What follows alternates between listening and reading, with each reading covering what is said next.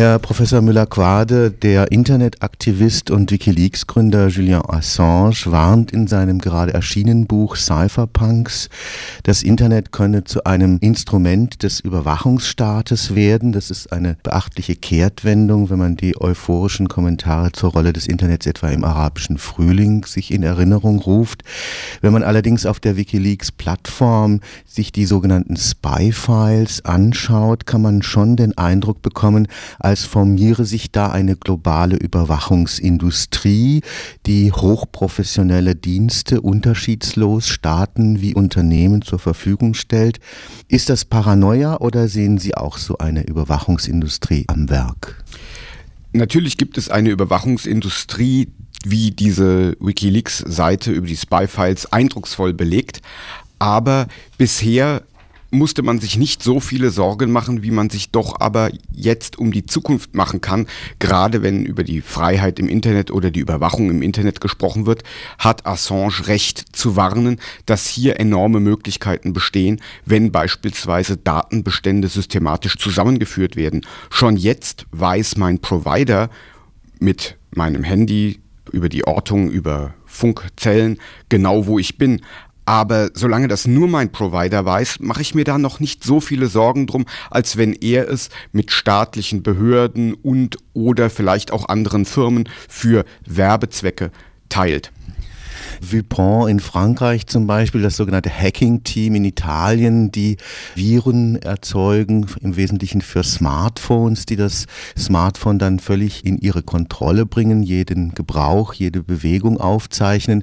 Für Nexia in der Tschechischen Republik, die mit dem Militär zusammenarbeitet, um Analyseinstrumente für menschliche Rede zu entwickeln. Blue Code in den Vereinigten Staaten und IPOC, die Regierungen wie der Chinesen chinesischen, die Instrumente zur Verfügung stellen, um Dissidenten mit ihren Social Networks zu blockieren. Was sind denn die Hardware-Elemente oder die Software-Elemente, wo Sie die größte Gefahr sehen, das größte Bedrohungspotenzial?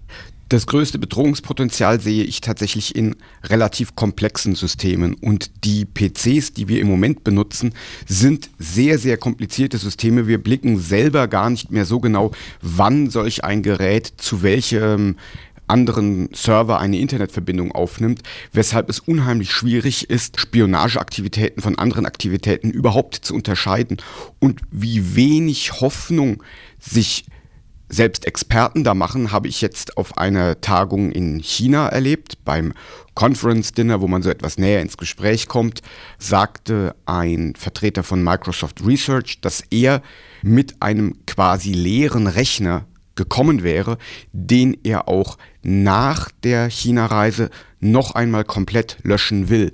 Das zeigt doch, wie wenig Vertrauen wir in unsere eigenen Systeme haben. Das heißt, es gibt da gar keinen Königsweg der Abwehr?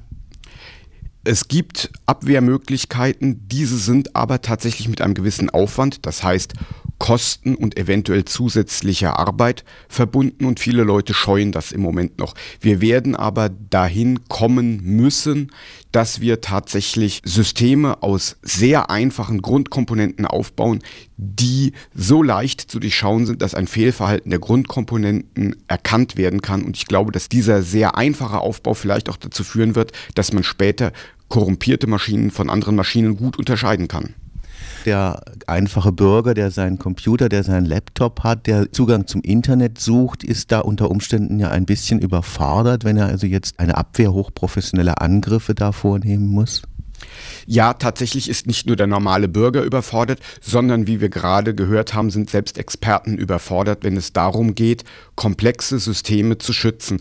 Und es beschleicht einen der Verdacht, ob das nicht auch von gewissen Stellen gewünscht wird, denn es hätte längst Möglichkeiten gegeben, Methoden zu entwickeln, die zumindest das Korrumpieren von Rechnern durch Viren und Trojaner erheblich erschweren. Beispielsweise ist die Trusted Computing Group losgezogen, um nur noch bestimmte signierte Software auf Computern laufen zu lassen. Signaturen wären dann nötig, um die Malware, die Trojaner auch zu signieren, damit die überhaupt laufen. Und man könnte hinterher vielleicht sogar feststellen, wer schuld daran war, dass so eine Signatur überhaupt möglich war. Aber wegen der zu großen Nähe zu Digital Rights Management wurde das von den Kunden abgelehnt. Und jetzt müssen wir sehen, was als nächstes kommt. Ich weiß nicht, ob Secure Boot, dass man sozusagen sich sicher ist, dass das Betriebssystem integer ist und ungestört, wenn man anfängt, ob das schon genügen wird, um große Angriffsklassen auszuschließen, denn häufig sind es ja Fehler im Betriebssystem, die Angriffe zulassen. Wo ist da der Widerstand? Sie sagen, Digital Rights war ein Hindernis, damit das implementiert werden konnte?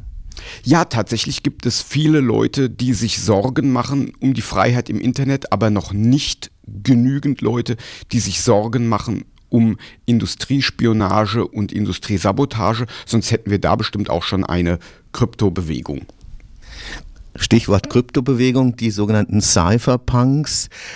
Auch unter ihnen jetzt Julian Assange treten für eine flächendeckende Verwendung von Verschlüsselungssoftware ein.